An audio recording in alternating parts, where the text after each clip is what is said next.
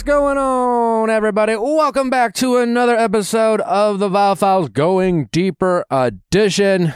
I'm your host, Nick, joined by the household. It's a full household this episode. We got uh, my lovely fiance, our pop culture correspondent to my right. We have Allie, we have Genevieve, we have Derek. We also have Amanda on this episode. Do you want to address what you just told me? Apparently, like this They're alleged fighting. feud between you two. Allie and Amanda hate each other. Apparently, not only did something happen between us, but we've What happened? oh, well, who knows? Something happened Don't between ask. us to the point where we can't sit at the desk together and eat. We, no, we can't be on episodes together. And even when we are on episodes together, we can't sit next to each other, which I found funny because one, Were you no- reading this? Is this one comment? yeah, Okay.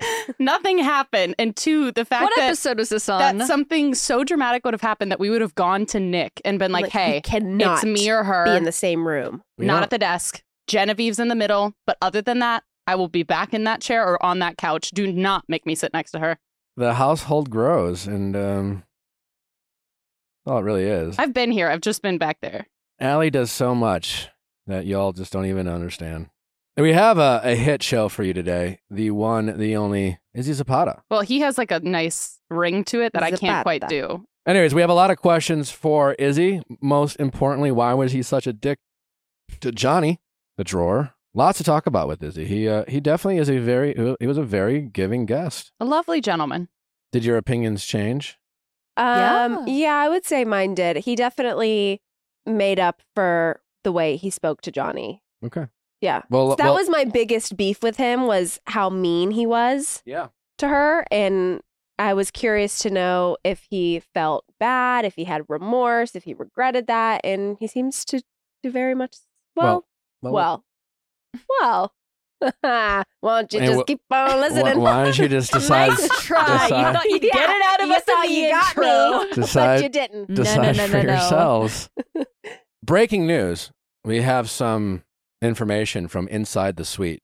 You know what suite we're talking about. Yeah, Taylor's And for those who don't, The Get fantasy out. suite. the fantasy suite. Yeah. no, oh God. the C Already. suite. Yeah, already. Uh, inside the star-studded suite that uh, was Taylor Swift watching her man Travis. I've started falling asleep to the New Heights podcast. Wow. To dad's voice. Yeah. Started falling asleep to dad's, Daddy's voice. Yeah. No, no, just dad. just dad. Yeah. I had two questions for my friend who was also in the suite. I wanted to know how Brittany Mahomes was. And did you find out? Yeah, And how is she? lovely apparently. For any thoughts that somehow uh, Brittany has inserted herself into Taylor's group or, you know, kind of bulldozed her way into the suite, so to speak, that would be inaccurate.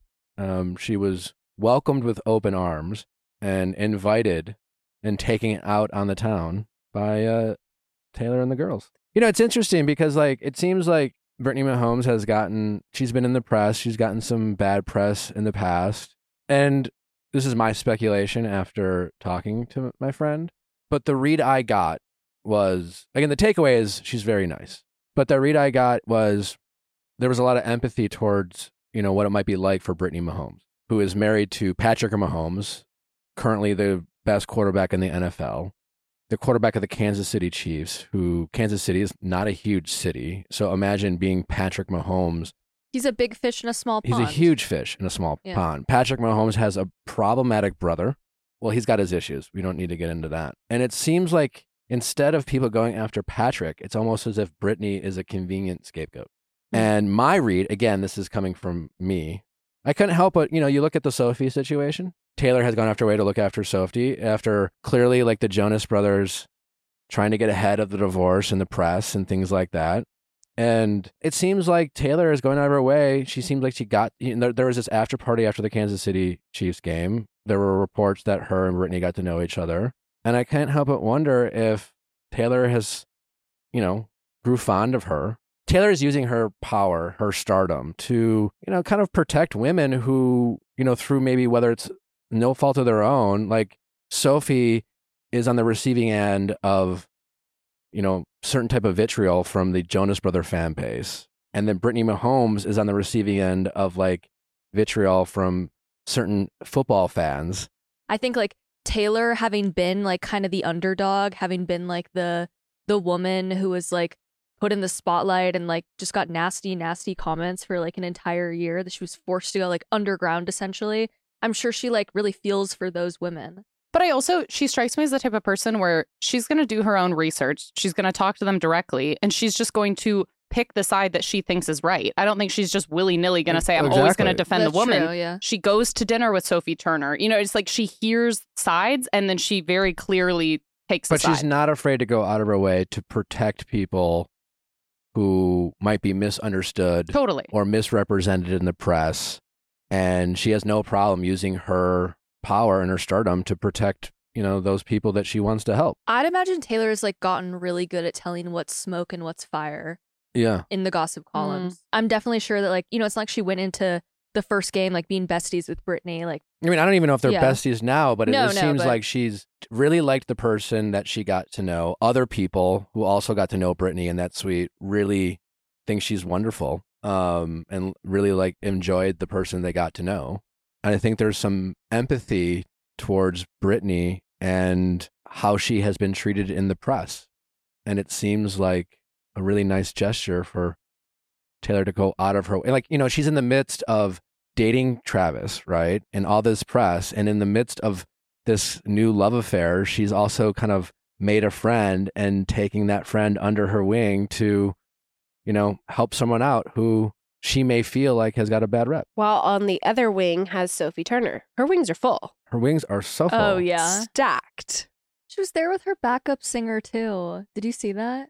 No. That's one of the women that she brought to the suite. Aw. Like I love that. You know, like I love that Taylor has like normal friends. Taylor seems like someone who being a good friend really matters to her. She's also Yes. loyal. Like you look Yes. at her band that she's on tour with, And and, you can backup point singers. out the people who have been there since the beginning. For what it's worth, I said, I hope the Travis and Taylor thing is real. To which I got a reply I don't understand the comments about real or fake. Like, they just started dating. There's a genuine interest there. There's no fakeness to it, but I don't know, you know, they they just started dating.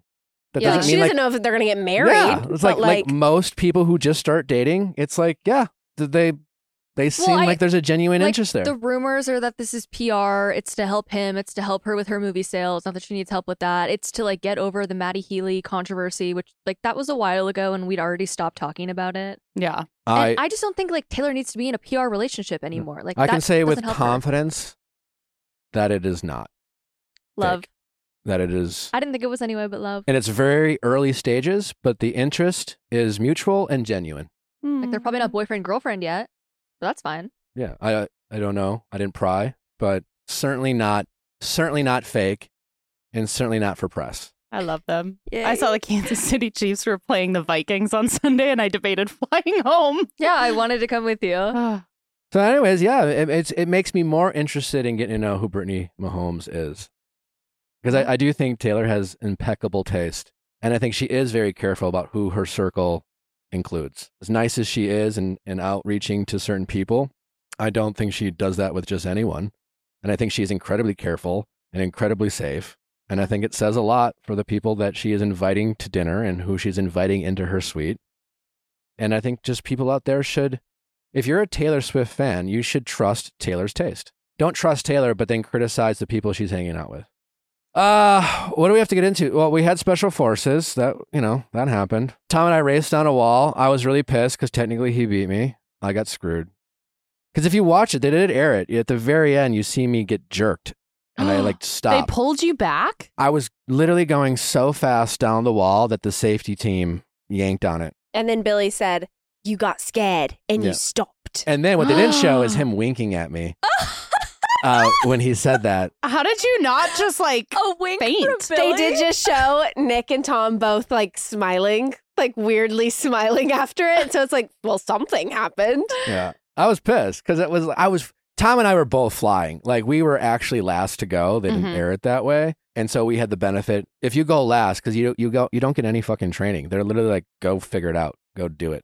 And on the way up, Tom bet me a hundred. He's like, do you want to bet a hundred bucks? They didn't show that. He's like, I side bet hundred bucks. I was like, sure. Uh, so we had a, we had a hundred bucks riding on it. Did you pay him? I paid him. Yep. As soon as I got off, as soon as I got my phone back. I'm you like, what's your- Venmoed Tom what's your- Sandoval hundred dollars? Yeah. I'm a man of my word. Did you go through his Venmo history? It's like the greatest way to stalk someone in this day and age, I think. Can you pull up Tom Sandoval's Venmo?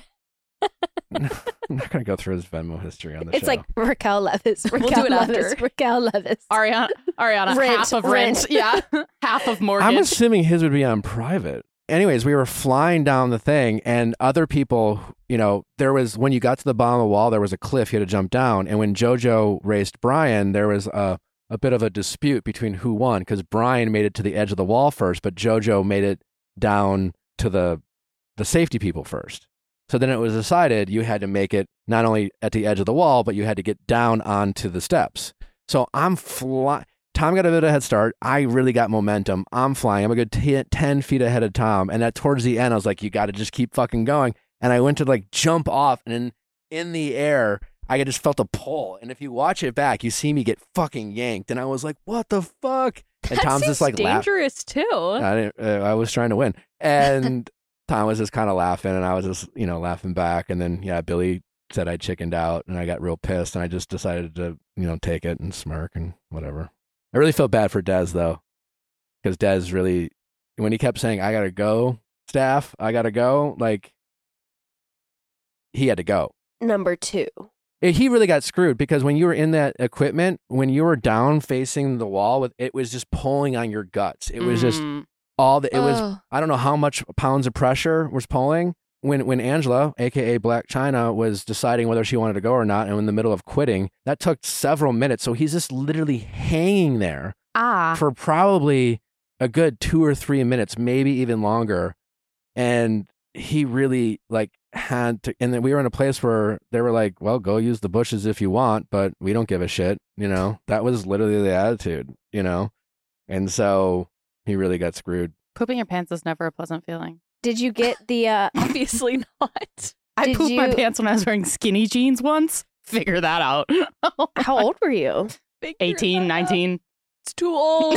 Too, too old to be doing Too that. old. Too old to be wearing skinny jeans. They were out of style. And I would at agree. that point. And I would agree. They're deaf out of style then. Well, University of Minnesota frat house. I, I have definitely out of my skinny jean era, of which I was, I really was a big part of for a long time. Men really held on to that. They still are. Oh my god. I hate it. I The like grip they have on skinny jeans, it must be released. really. I mean, I have Natalie to thank for for saving me from the skinny jeans era. That's like And ninety so much percent more. of eh, like a girl's job in a relationship. You know, not to love and care, No, to make the God, no. style better. And the But, house. well, it's it's it's it's not only better, but just to keep it keep it progressive, keep it Ah. changing. Men Yeah. will like to lock in to a certain era of fashion. like we're Yeah. currently Early trying to get Nick out of the cherry t-shirts. Um, That was as your I'm fault. Sure. I thought you put him in them. yes, and now he only But when wears I them. when I grab a hold of something, I really grab a hold of it. Yeah, you're a loyal man. Yeah. That's one I challenged him um, the other day to put together an outfit that did not involve a cherry t-shirt. How do And you I don't think it happened. I'll be Hmm. honest. Mm, no. Yeah. Uh, what do we have to get into before uh, we get to uh, Izzy? Why are people being mean to Kendall for her walk at the Sh- Schiaparelli show? I don't know because she has a good walk. I think it's like also with some of these things, isn't it more of a stylistic thing? I would assume they give you some sort of note. yeah, some like creative directors want you to. They specifically said it's how a door would walk if it had legs. Oh, A door. People are so fucking mean. She's I just know. walking slow. She's modeling. Just a little stiff. I'll say it. Well, yeah, she's but it looks like a very showcase the stylized. dress. She has her hands on her hips. She has this huge hair. I don't. I think it was a style cho- stylistic choice. Listen, people are always going to hate on them no matter what they do. Travis Kelce's ex girlfriend, Kayla Nicole, unfellow former close friend, Brittany Mahomes. How close were they? And we're basing this off of what? That they follow each other on Instagram? Yeah. I don't know. I only just learned about this man. I mean, I certainly just heard about Kayla Nicole. So true. really. and the fact that every article she pops up on starts with Travis Kelce's ex. She's really milking this. Yep. So apparently, Sophie Turner and Joe Jonas were planning their forever home in England. So apparently, Joe penned the heartfelt note on June 16th, which was just three months before he filed for divorce, in an effort to persuade a homeowner to sell their property in Wallingford, Wallingford, Oxford. When my wife and I decided we were going to spend more time in the UK and search for a permanent home, our daughter expressed three unwavering requirements. uh, and obsessed with these. Having chickens, a pony, and a Wendy horse House. house. Doesn't that kind of just prove how quickly he either changed his mind and also she was trying to take her kids back to England and he's holding their passports, but three months before he's trying to buy a house in England That's sus. and he's penning a letter himself trying to convince these people to sell them their home. Yeah, which is pretty typical in the buying a home process, you know, especially if it's competitive. You're like, hey, this is why I want this home. And I, you know, these are the memories I have because people sometimes who sell their home are attached to it and they want to, they want to know that they're selling their home to someone who's truly going to love it as much as they do. So that's pretty common. But the fact that he did that, yeah, it you know, shows that he must have truly wanted to move there and was very serious about it. While many of the ho- houses we viewed met this criteria, the moment we turned the corner and caught sight of the charming blue shutters, we experienced a sense of magic unlike anything we had felt before. This is Joe's words. Mhm. The requirements author. of their daughter. Yes. How old is she? Sounds like Sophie has a case. So it is a 7.5 million pound estate with a beautiful walled garden. I think it's about nine mil in dollars ish. My father in law is an incredibly keen gardener, and he was suitably impressed by your vegetable garden, too. A very important sign off. He's really including a lot of detail in this letter. Wait, so wait, our fri friend of show, Cami Crawford, she thinks uh, the Taylor and Travis are is is all for PR, huh? Yes. Again, I just don't like. We stopped talking about Matt Healy as soon as Taylor stopped hanging out with him. I, I don't think Taylor needs to do any type of rebrand or PR saving. Yeah, like this would be pretty del- a delayed response if this was like in response to that. And I don't think she'd be so delayed. I think it's more likely that that one theory we talked about was true of Taylor using this as a distraction from the Sophie and Joe divorce because that's at least more current. If this is being used for PR or she's doing things at least a bit more publicly to create headlines, I could see it. But then she obviously released, like someone from her camp released the fact that Sophie's staying in her New York place. Yeah. You know, And then she was at the game. Yeah. Mm. But that's not that hard. I mean, they all have friends. People talk, and like all it was confirmed is that she let her stay there. I mean, I mean, literally, that's what's happening with you and your friends. Exactly. You know, and it's just like I literally called her up. I caught up with her. I asked her some basic questions. It was very vague. You know what I'm saying? And it was just like, you know, again, when I was like, "Hey, is it real?" The response was, "That's a, from the POV. It's such a silly question." I get like we all think everything with Taylor has got to be like all produced and yada yada. Or at least some people we don't think that. But she's a real human being who has a genuine interest in meeting people and making connections, just like anyone else would. And I don't think Taylor Swift's at the point of her life, uh, to your point, is that, that she needs to, she's so successful right now. They are literally moving movies. The new Exorcist movie Yeah. literally moved. They were like, we bow to Taylor, you know? Like, and he didn't need to date Travis Kelce for Taylor Swift's movie about her tour, like making the whole movie industry re, like, do their schedule. What's more believable, that or that Taylor Swift actually, like, has a genuine interest in a successful, good looking, charming guy who's got a good family, close with his brother. There's a lot to like about Travis Kelce.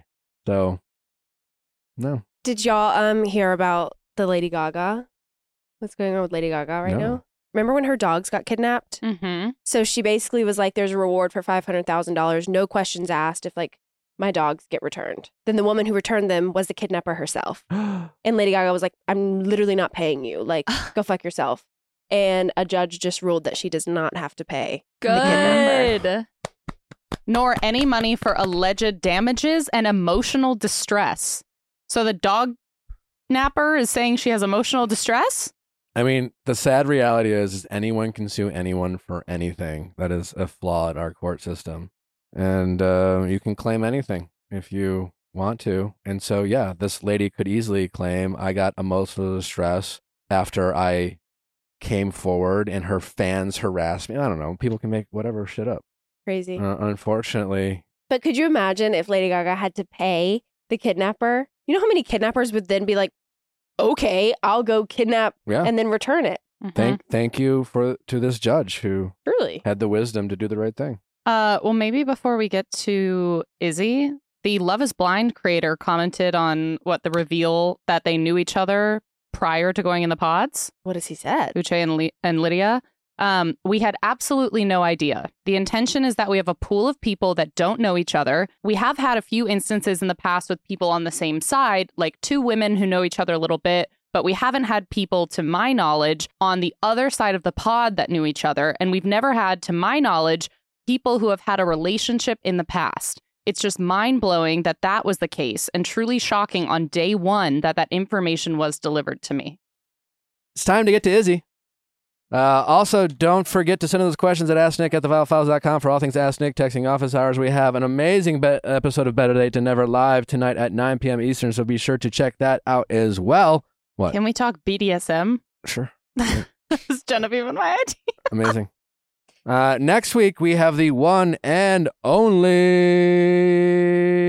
Gabby Windey on Reality Recap to break down The Golden Bachelor, Love is Blind, and Bachelor in Paradise. And then we have Heather Dubrow from Real Housewives to talk all about Housewives of Orange County, the reunion that uh, will just have wrapped. So lots to get into with Heather. Excited to have her. Also, don't forget we had an update classic drop last Friday uh, that is available to all. We have our Ask Nick episodes every Monday. And if you love those updates, don't forget we have a new update dropping behind Viall Files Plus this week, Friday. That's tomorrow. So if you're dying for more updates from some of your favorite stories from Ask Nick, Texting Office Hours, and Sweat in the Wedding, be sure to check them out behind Viall Files Plus. Let's go to viallfiles.com. It's free to sign up. Do not miss out. It's a stacked month. It's a stacked month. Yeah, we have a lot for you. We're excited to share with you. All right, it's time for Izzy. Struggle sleeping. It is the type of thing where I want to make sure I have the best bedding, sheets, pillows, all that good stuff. And I've always struggled with pillows for some reason. I don't know if I just have a very heavy head. Um, but I usually end up using two pillows. I need support. And half the time, I feel like my pillows just go flat within days or weeks of me buying them until I discovered Hullo Pillows because they're made out of buckwheat. So, unlike a traditional pillow that's really squishy and might go flat, it is filled with support and it's going to last in the exact same condition that you get it. And honestly, I've never slept better. It stays cool and dry. I tend to be a night sweater and I have not sweat since starting my Hullo Pillow. Hullo is made in the U.S. with quality construction and materials. Their certified organic cotton case is cut and sewn for durability and the buckwheat is grown and milled in the United States. Here's the deal sleep on it for 60 nights. If Hullo isn't for you, just ship it back and they'll give you a refund. So to get your Hullo pillow, go to hullopillow.com slash V-I-A-L-L. That's H-U-L-L-O-P-I-L-L-O-W dot com slash V-I-A-L-L. If you try more than one pillow, you get a discount of up to $20 per pillow, depending on the size. Get fast, free shipping on every order. 1% of all profits are donated to the Nature Conservancy. Give the gift of better sleep. Hullo is a unique gift your family and friends will appreciate every night.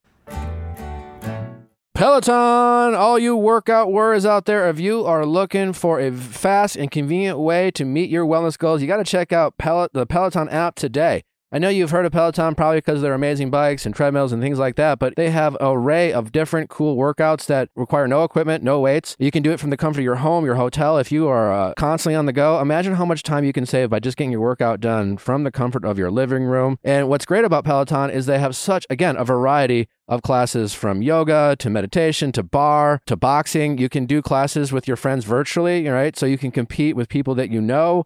Uh, doesn't you don't have to live in the same neighborhood. They can live across the country. It's it's a great way to stay in touch. They also have great playlists, great trainers, such a variety of ways to stay in shape. And so much about like you know working out can be mundane and boring and you know such a grind. Mix it up with Peloton with all different types of amazing classes they have available to you. Try the Peloton app today for free for 30 days. Just try it for free. You have nothing to lose. New paid memberships only start starting at $12.99 a month after trial unless canceled terms apply. Again try the peloton app today for free for 30 days. You won't regret it. Izzy welcome. Thanks for having me. i need you to, i need you to get close up in there. We're really we want to hear that beautiful voice of yours. Sit back relax get up there. Here we All go. right, there we go. Now how you doing izzy? I'm great. you're doing great I'm great. good. we're excited to have you we really are we are enjoying this season so far it's been It's a uh, juicy one for been- sure. it's been wonderfully messy hmm how, how do I want to do this? Because we have to make sure we go in sequential order with you. So I want to ask him how his heart is, but then I don't want to give too much away, you know, because we don't know how your heart is. Are you Yeah. married? Are you in love? That's we, true. We don't know. Honestly, right now I'm like I'm very locked in Okay. with Stacy, you know, like my fiance, obviously madly in love. It's growing more every day. But, you know, kind of hitting the hiccups, like noticing, mm, I guess my efforts sometimes aren't satisfying her. Let's actually go back to the beginning. Let's Yeah. go back to the beginning. How did you end up on the show? I didn't even apply. Like, I don't know how I ended up. I just, Well, I mean, you ended up somehow. Yeah. And do people apply? I'm not really sure. I don't even really Um, know how the the Casting Love is Blind casting process. casting I was works. uh, working out one day on my lunch break and I just got this phone call from like an LA number. I thought it was a telemarketer. okay. So I ignored it twice, and then I got like a long text saying, "Hey, this is so and so. I'm casting for Love Is Blind. You've ever seen it? Would love to talk to you." And I was like, "There's no way this is real." And so uh, I called her, and she's like, "Add me on IG right now, so you know I'm real." And so I added her, and I was like, "Holy shit, yeah, you you are real." So she's like, "I love your profile. I would love to get like a Zoom interview with you." And just kind of Instagram stalked you. How did they find so your number? I'm thinking, I think what I saw, uh, I don't really know, but I think from because I like YouTube and like was researching. Someone said from like previous show that sometimes they'll make fake uh, like bumbles or hinges or something and go and kind of like scout you out that way, which is actually pretty smart in my opinion. Interesting. Yeah, Whoa. I'm not sure if that's how they did it with me. You heard a rumor. I heard a rumor. It was like someone I saw from something online. Okay, we have we've we've received confirmation in the room that That that, is might be true. po- that might be true. All right. yeah, Yeah. that seems so- to be a tactic. Yeah. Smart. It is smart because we're I all like that. single, looking Yeah. for love, right? And so, And uh, you live in Houston, Houston, yeah. and that's where this season takes place. Because it doesn't really seem like previous years. They don't seem to- to make a big deal about that as much as other seasons. Like other seasons, that like, I really knew it was Chicago. Oh yeah. I keep asking myself while I'm watching. I'm like, where the fuck are these people? Yeah, yeah, yeah. So are like- you from Houston? I've been there about six years now. I'm from uh, Corpus Christi, so it's like four hours south of Houston. Okay. Um, but I've been in Houston about six years now, so I feel like I'm a Houstonian at the Okay, so Bumble profile. Which which app do you? uh Which Hinge, app? Hinge has better quality, Okay. in my opinion. What are your prompt answers? Yeah. Oh, Like which ones did you pick and how Uh, did what, you what vote? were what were your prompt answers? Yeah. Before you go to the Um, show. So I think Before it was like this married? year I really want to. I love country music. So I did um, skydiving, Rocky Mountain climbing, and oh, it was a it was a Tim McGraw lyrics. And if you actually caught on, if you knew the lyrics, and then it's like a green flag. A lot of people actually took it literally serious and were like, "I want to go skydiving," or "Why would you want to ride a bull?" I mean, I would do all of them, but uh, but yeah, that um, green flags that you're looking for. That one I tried to be like sincere about. So like you know, good communicator, emotional, you know, intelligence, kind of like all those things. And then I think it was like what uh, I'm weirdly attracted to, like goofy laughs and like pretty smiles. Like I love a dorky girl sometimes. It's Okay. cute. Cute. All right.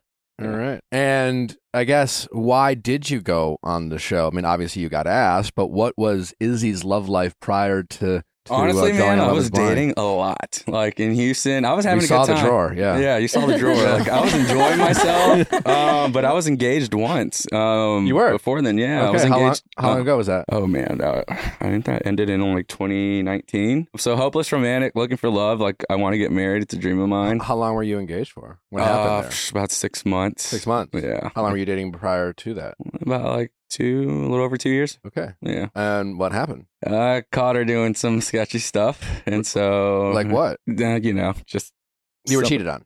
pretty much. Yeah. Okay. So Did you catch her like mid act or no, I one of those uh, iPhone I situations? on her phone. Like I'm super respectful. I never go through any of my girlfriend's phones, and it was just a gut feeling. I noticed things like passcode was changing. I looked over to the side, but I was just like, huh. And I just had this gut feeling. She became cold, distant. You know, all the signs. It's obvious. And one day we were on a cruise, and she was passed out drunk on tequila, and I opened it up, and there it was. on the pig. cruise.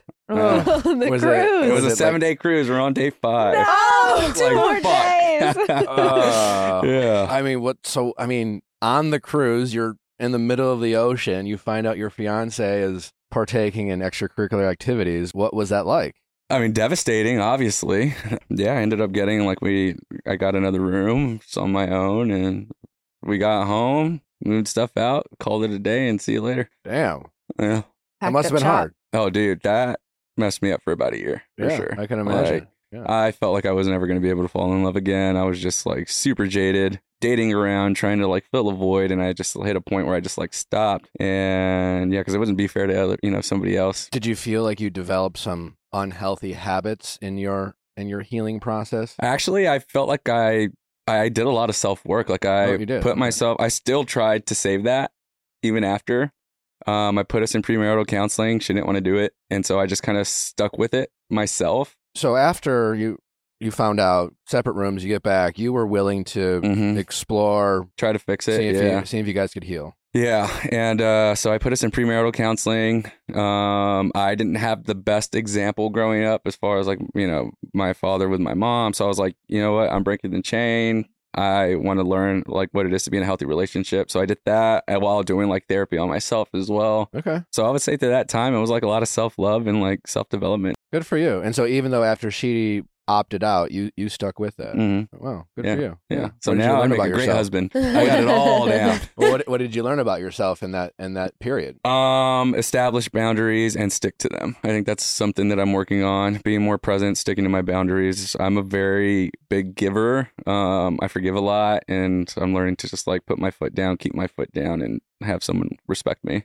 Okay, Yeah. that makes sense. And I'm assuming that was something that you were mindful of going into this process. Oh yeah, I felt like I was perfect to go into this process. I knew what I wanted. Um, well seasoned for it.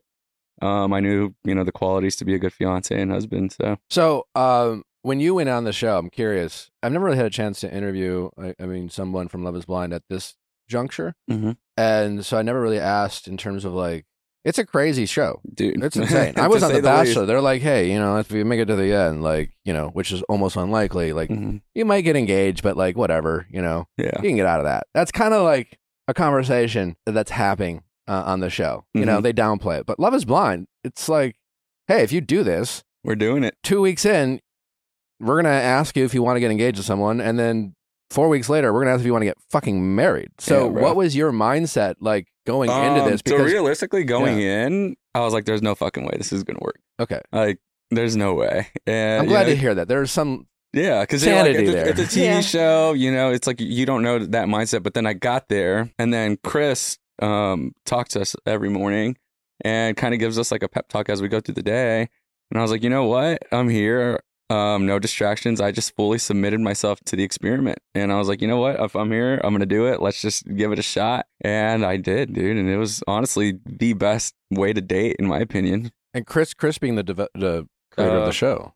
yeah, yeah. yeah. Yeah. Wow, so he's hands on. Oh yeah, dude. He he interacts with us like he gives his guidance through the way, which I've appreciated because I followed his advice the whole way, and I felt like I did the experiment perfectly. What was the best advice he gave you? The minute you feel an instant connection with somebody, don't just latch on. Like explore everyone till the end. Because a lot of people on that show did do that. Like I would go into some dates and some girls would just be like, Well, I already found my person. It's like day two or three. They're like, you can either stay in here if you want or like leave, but I'm pretty much set on this guy. I was like, if you're thinking of marriage, you should explore every option, every person all the way, you know, through. That was Um, kind of Lydia with you. She was like, "You're my like very very soon in. You're my person." yeah. And it was the very She's- beginning. She's kind of a like put your claws in. She loves hard. Yeah, she loves- She's very passionate. What was it like for you when she was kind of expressing that you were her number one and it was clear she kind of wanted to escalate things and then you were in a position where you weren't there and you were made to kind of explain why? Like, Yeah. how did you approach Uh, that situation? going into the show, you're just excited to find love, right? And so it's super exciting to have people want you, you know what I mean? And they're interested, but you never go in thinking that you're going to hurt somebody. And that was the hardest part, honestly. I kept my options open. Like she was a she's a great girl. Um I love that she loves hard because that's the way I am. Um, but I still kept exploring my, you know, my options, and uh, I had stronger connections. You know, connections were developing later on down the road that I didn't expect, and yeah, I felt horrible to have to, you know, let her go. Um, but I didn't want to lead her on. You know what I mean? Um, so in that situation, yeah, it's very uncomfortable. I think anyone would be in a weird spot. Uh, I want to rewind a little bit to the beginning of the pause, but before I, were you well fed and hydrated? Absolutely. Okay. Oh, dude, I ate so much in there.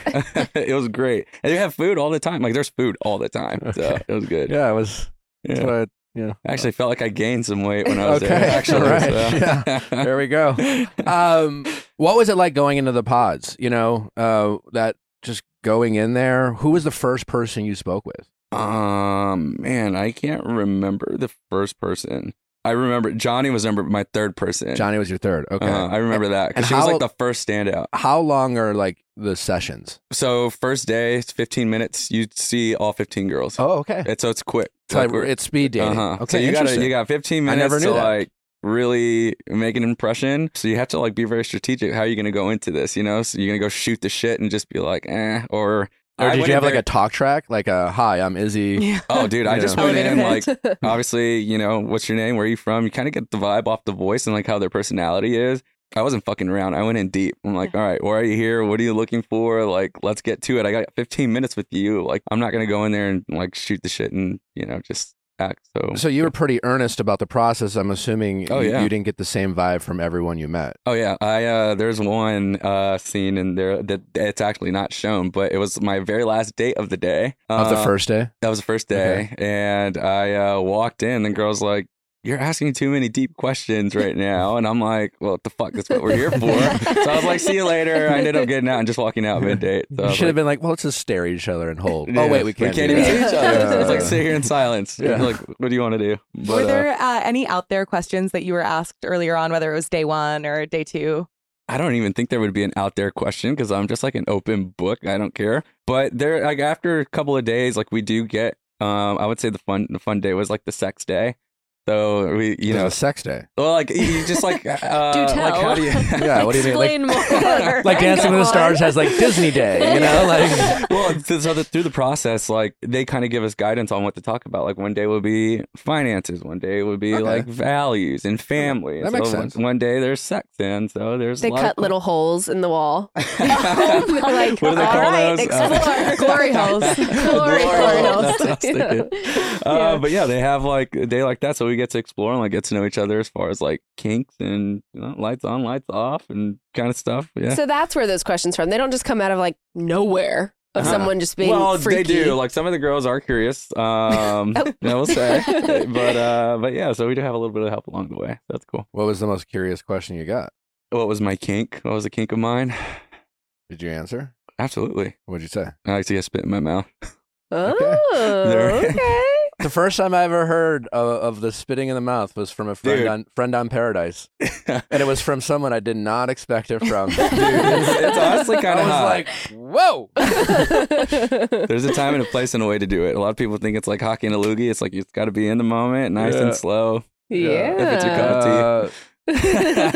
Uh, uh, you're uh, yeah, you have you have some friends. I'm, I'm uh, introduce you to some We're- people. we're- There's a good time. community. There's a community. Yeah. Spit community.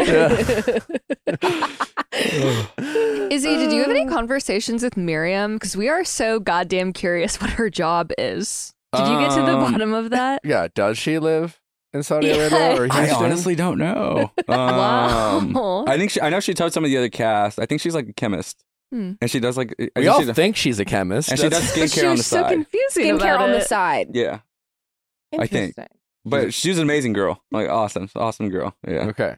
Johnie was the first lady you met that you connected with. Mm-hmm. You had basically three connections: Mm-hmm. uh, Lydia, Johnie, and Stacy. Mm-hmm. And like the timeline of when you connected with them, was it all kind of sequential on the same day? Like uh, timeline wise, like how did it all start? Day one, Johnie was. It was like, oh, you're my number one. Okay. Like it, it was an instant, you know, connection with her. What was Uh, it about Johnie? we bonded over the fact like she was married, I was engaged, so we had like understanding as- far as like that, and it was just more of like an, emo- an emotional trauma bond is what it was like.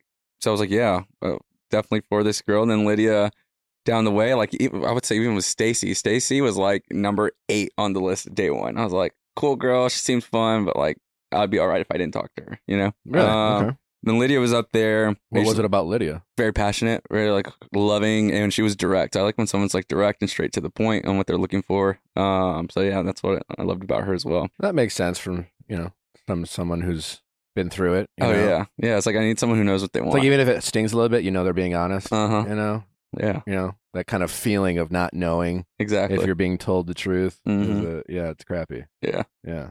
All right. So uh, Lydia's honesty, and then when when did Stacy really shine for you? So Stacy's usually the girl that I go for like in the real world as far as like the personality. She's out there because I'm very like out there and fun, but her vulnerable side wasn't coming out yet. So pod dates were fucking awesome with her. We were always having a blast, but it's like, all right, I need more of you. Like, it can't just always be fun. Like, shit's about to get real. So let's see that vulnerable side now. And you know, she's tough to be vulnerable, but I finally like got those walls down. And once that vulnerable side came out, it was just like, fuck yeah, this is like, it's a well rounded thing. Like, this is it.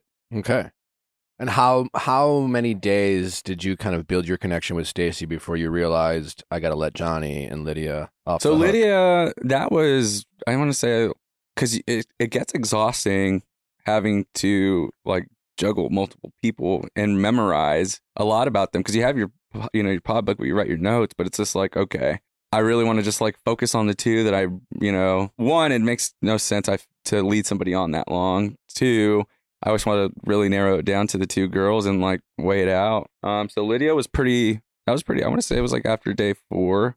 Um, that was gone, and then uh, Johnie and Stacy, I stayed with them too till the very end. Like last day is when I, um, really, yeah, the day before uh proposal is when I cut it off with Johnie. wow, yeah, they, you, it, doesn't. It seems like there's more time in between, but you Mhm. really took it to the end. Yeah, What you what have was to, man. It's marriage. what you was your? I mean? Uh, no, I hear you. What was your deciding factor? Johnie kept telling me she was in love with me, um, but couldn't tell me why. And honestly, I was just terrified at the fact that, and a lot of people were saying like, you ran away when she dumped her trauma about her, you know, her ex being an addict. When you say a lot of people, you're talking about the internet or your peers? uh, the internet, Okay. yeah, and it's like, man, I've gone through some shit in my life. Like, if someone comes to me with a sensitive subject like that, like, I'm not the type to run away. It was more so she basically told me that she's never been in love with anyone since that ex who passed, and she married somebody as a rebound.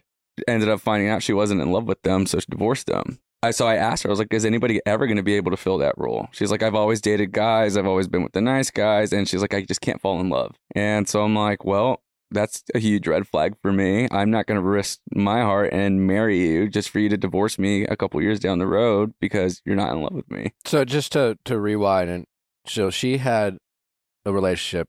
That person passed away. Yeah, years ago. Very traumatic for her. hmm That affected her. She admitted to you in the pods that as a response to that trauma that she experienced, she rushed into a marriage, Mhm. realized that she wasn't in love with that person, got a divorce, and then told you, "I don't know if I'll ever be able to love again." hmm Also, by the way, I love you. Yeah. So it's like, what? Yeah. Okay. I'm curious for you because uh, you know, and granted, I had so much more of a limited like window into what went on. Mhm. Um, but in terms of after you broke up with Johnie, watching her kind of go from what she said to you when she was really kind of shooting her shot in a more final way and saying like, "Take this leap with me," versus what she said to Chris. Like, I saw that as, oh, like sometimes in therapy, I'll have a really strong framing of a story this way, and then I'll talk it through the therapist, and I'll be like, oh no, I was actually repeating a pattern. But granted, that was like with the limited win- insight. I'm curious when you saw kind of both what she said to you and then what she said to Chris back Mhm. to back. Like, what did you make of it? Did you still feel like it was pretty contradictory? Yeah. I mean, I feel like she proved her point. It's just like doing the same thing, just going to somebody else as a rebound. You know what I mean? Like, and that's why I told Chris like the truth. I, I didn't, he didn't ask. Um, well, he did ask. And, but I gave him the option. I was like, hey, and I got to know Chris like in the pod. We developed a friendship. That guy's amazing, so genuine and sweet. And he reminded me of myself a lot. So after like seeing that, I'm like, we go back into the pods. I had just cut her, you know, cut that off. And out of nowhere, production's like, Chris, she wants to see you now. So I'm like, you're gonna th- this happened almost simultaneously. Im- immediately. Like when I got back into the lounge after that date, she called him in. Well, I guess I guess when I, I want to rewind a little bit. So Johnie told you she loved you multiple times. At Mhm. what point did you address that with Johnie? Did you? I mean, I'm curious. What did you say to her when she is saying, I "I, didn't love tell you"? her I loved her yet. Like No, I no, wasn't but- there yet. but she told you, Mhm. right? And what you're saying makes perfect sense. You know what I'm saying? I would be concerned. That would be a red flag to me. Mhm. It's just like, wait, like thanks for being honest with me about your past and your fear of opening up. And hey, I'm glad you love me, and Yeah. that's great to hear. But you know, Yeah. I've been doing some work on myself. I don't want to rush into things. Like I love that you asked the question, why do you love me? I mean, we give that advice to people all the time because I, I just do is not an acceptable answer. You know, Exactly. you need to be able to articulate that feeling. I'm assuming you asked her that. Mhm. How, what did she say in response? She just said, "I don't know why, but I just know I love you."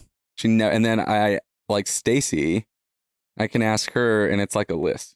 Like she Sure. can give me a list. She she knew me, like Yeah. everything about So me. she made you feel more seen. Yeah, like Okay. it was more lo- like at that point it was more logical for me. I was like, this girl actually knows what she wants. She knows why she loved me versus like a girl that's just love bombing me but can't really tell me why. So you tell Johnie she's upset. You go out, and then you are back in like the common room eating all the food, Mm-hmm. and and all of a sudden you hear someone call for Chris. Mm-hmm. And we knew he was going back in there with her, so he was like, he's already devastated because she had cut him off, and I never. She took the initiative to do that on her own. Like I went into the date not knowing. Well, I knew because I saw Chris come back, like devastated, and he was like, "My date just cut me off." And then Johnie, we went into a date, and she was just like, "I just cut him off," and I was like, "Oh, well, I didn't. I'm not cutting off my, you know, other match yet." And so it was a sweet gesture, but like I never asked her to do it, and so Yeah, I I never asked who to do what. Johnie to cut off her other person. And was that the same day or day before that she told you she cut things off with Chris? It was the day before, I want to say. Yeah. So she cut think- things off with Chris. Mm-hmm. You didn't know that or have anything Yeah. to do. I with didn't know that. until I went into the you were still talking to Stacy. Mhm. Then you broke up with Johnie. Mm-hmm. She goes back and tries to mend things with Chris. Mm-hmm. Now, when I was watching it back, and Natalie, let me know if you agree. We watched it together. I get your point. Like I understand because you're. It's all. It's a weird thing because you're not only making connections with multiple people, you're also making friends Mhm. with some of these guys, and then you're all kind of sometimes dating the same person. Very messy stuff. Yeah. Um, so I can understand the complications, but I'm watching it back and I'm thinking like I, I get it. Like there's a part of me as a viewer that watches it and goes, oh, like he was clearly he or she was clearly your first choice. Now this is like a second option. It feels kind of yucky. Mm-hmm. On the flip side, I'm thinking, what a crazy fucking experience. These people are encouraged to make multiple connections. Mm-hmm. Yeah, they're told to basically rank these connections in their head, but how do they even know that they're right? So when, you know, someone gets broken up with, Mm-hmm. is it that big of a deal? Is it so wrong for any of those people to sit down and go, I don't know, maybe this is an answer that I didn't think about or even want, but for all the people who like things happen for a reason or I'm just going to follow the signs, was it that much of a crime for Johnie to explore the possibility of something with Chris? No, absolutely not. Like I highly encourage it. Like, um, But what so what rubbed you the wrong way? because at this point, Chris is my friend. Johnie just told me she can't like fall in love with anybody, and she told me in the pods that you know I can see a future with Chris. He's a nice, perfect picture. She's like, but I'm not falling in love with him. So it's like, how are you going to call my boy back when you're not, and you're going to ask like try to get him to propose to you when you clearly just told me you're not even falling in love with him? Like, so you yeah, just went into like protective friend I was mode. protecting Chris. Yeah. I, I was not salty. Like I obviously cut her off, unless a lot of people were like saying it's like, "Oh, you're salty. You're trying to, you were jealous," and I'm like, I'm not jealous. Like the whole point is to date everybody. I just don't want to see my friend get screwed over. Did they air I don't feel like they aired Johnie telling you that she isn't in love with She did. It's on. It's on they- air. they yeah. aired that? Oh, yeah. She's like, um, she's like, she tells me that you know he's the safe route. He's the guy that I would go with. I remember could see my life, but I'm not falling in love with him. I feel like she said something about a friend. Like she can see like her and Chris could be like best friends. It's like a friend relationship or something. yeah, I mean, yeah, I, I don't remember. Like, I it's a lot, but I can vividly remember her saying all the good things about him, but I'm not falling in love with him. Hmm. Okay. All right. Yeah, it's, it's like more of a friendship. Yeah, I think she said. yeah, I remember like that. Yeah. Nevertheless, I am curious if you still, I guess, watching it back, stand by how you approached confronting Johnie at the Oh, barbecue. Dude, I honestly, that was so out of character of me. How drunk were you? I was pretty. Because you seem fucking hammered from our perspective. you just I was nodded at there. him. I, mean, I- you know, I don't want to. It's not an excuse, but No, I, no, no, I it wasn't am curious I mean, as to. Um, I was, you know, pretty intoxicated, but um, yeah, my delivery was poor. Like I, looking back at that, it's so cringe. That's not how I am, and I've apologized. I apologized to her for that. You did? imme- yeah. Um, after the show, um, I saw her in person, and then, um, so yeah, I definitely apologized to her. But yeah, I regret my delivery, but I don't regret the message. So, how would you have handled it differently? I think one of the meanest things someone can say to someone, and it's a bit, I guess, in the category of bullying, is when someone says some sort of accusation, Mm-hmm. you're shady. Yeah. And then they follow it up with, everyone else thinks that about you. that everything everyone else thinks that about you, I think is one of the meanest things someone can say to someone because like everyone, you know, like I'm sure you've had someone say that to you about something. It's just Yeah. such a Panic attack. it's a panic attack. It's just Yeah. like, oh my god, I'm trying to deal with the fact that you fucking hate me, and now I have to like get this knowledge that everyone feels this about me, and it, it's just it's such a vicious, manipulative thing that someone does. Yeah. Would you agree in hindsight? Oh yeah. I mean, I definitely take you know responsibility for that. That was harsh um, to her, and yeah, like watching back, I felt uh, you know I felt disgusted with myself. But where that came from with the everyone is that so obviously like we're engaged. We go to Mexico. Um, so me and stacy are just like gone, and so the c- cast comes back home and Mhm. they're all like hanging out. So when we get back, I hear the stuff that like she was saying about me after like, you know, us breaking up, how she was like Who did you hear it from? multiple of the girls from the cast. Okay, Yeah. not just Stacy, no, not because it Stacy. comes across Yeah. that Stacy fucking hates Johnie, yeah. and I'm curious as No, to yeah, why so- that might be. I mean, but like true. I mean, I get you know they don't get along. There's Yeah. not getting along, and there's what it seems like how Stacy feels about Johnie, which is like she just can't let it go. And then it comes across watching it back that Stacy is planning all this information in your head, Mhm. No. and then like kind of taking advantage of your interactions with Johnie and your feelings towards Johnie and Yeah. like it's it comes across that Stacy is multiplying your hatred and anger towards Johnie and she almost like unleashed you Mm-hmm. Yeah. on No, yeah. So Johnie. so what happened there was when we get back home from Mexico, like they all hang out. So there's multiple castmates that we had that are like telling Stacy and I like all this info of like stuff that she was saying about us um, that we didn't know. And it, was crazy because it was like a couple of days before that barbecue. So it was just like I was upset. One, you know, how you were talking about me and the things you were saying about me, and then you know that Chris scenario, like you basically kind of like lied or tried to play us. I wouldn't say play us, but like you tell him one thing and tell me another, and then you're talking bad about my fiance when Stacy did nothing to her. Like Stacy played it so well in the pods, and that's one thing I appreciated with the guys. We never we made it a thing to like never talk about who we're dating. Because that's where it gets sticky or your friendships get in the way and it's like no, we all need to play it fair. Keep that to yourself and that's what Stacy did. And Johnie was getting upset at her because she didn't tell her who who she was with. And so yeah, like so that's why Johnie felt like Stacy was sketchy too because Stacy didn't want to reveal who her matches were. And there's nothing wrong with that. but Johnie almost took that as her being sneaky or something Yeah, that's Okay. exactly how she took it. And she's like, You knew, everyone knew that Izzy was like my number one. And I felt like you were sketchy because you didn't tell me that you were also like into him too, Hmm. which I didn't agree with. Like, I think it's very wise to keep keep it to yourself. yeah. yeah I guess it's just a But creative it seems like difference yeah, almost. like Johnie as- like thought because she was talking about you so much, the fact that Stacy at no point like interjected, like she kind of took that as like Mhm. the shady side. Do you Yeah. think because naturally I think when you're forming with multiple connections with multiple people, even though you were very clear of like kind of Johnie saying I love you and you not saying it back and then cutting things off with her, to what extent do you think with Stacy like there was a level of needing to repair the fact that your relationship started when you were seeing multiple different people or kind of needing to reassure her that Johnie was not, you know, on your mind or a relevant Um, factor? I was honestly so honest with Stacy the entire way. So she knew my connection with Johnie. Every pod date I would go in with her, like she knew everything. Um, and I did the same with Johnie. Like I was honest to the both of them. I'm like, hey, these are both of you guys. Like, and I'm just exploring it. You know, that was I'm very transparent with them. So they weren't like. Well, how do you? How do you? How did the guys at least? Because the guys agreed that you guys Mhm. wouldn't talk. But if the daters are being transparent about it, then Mm-hmm.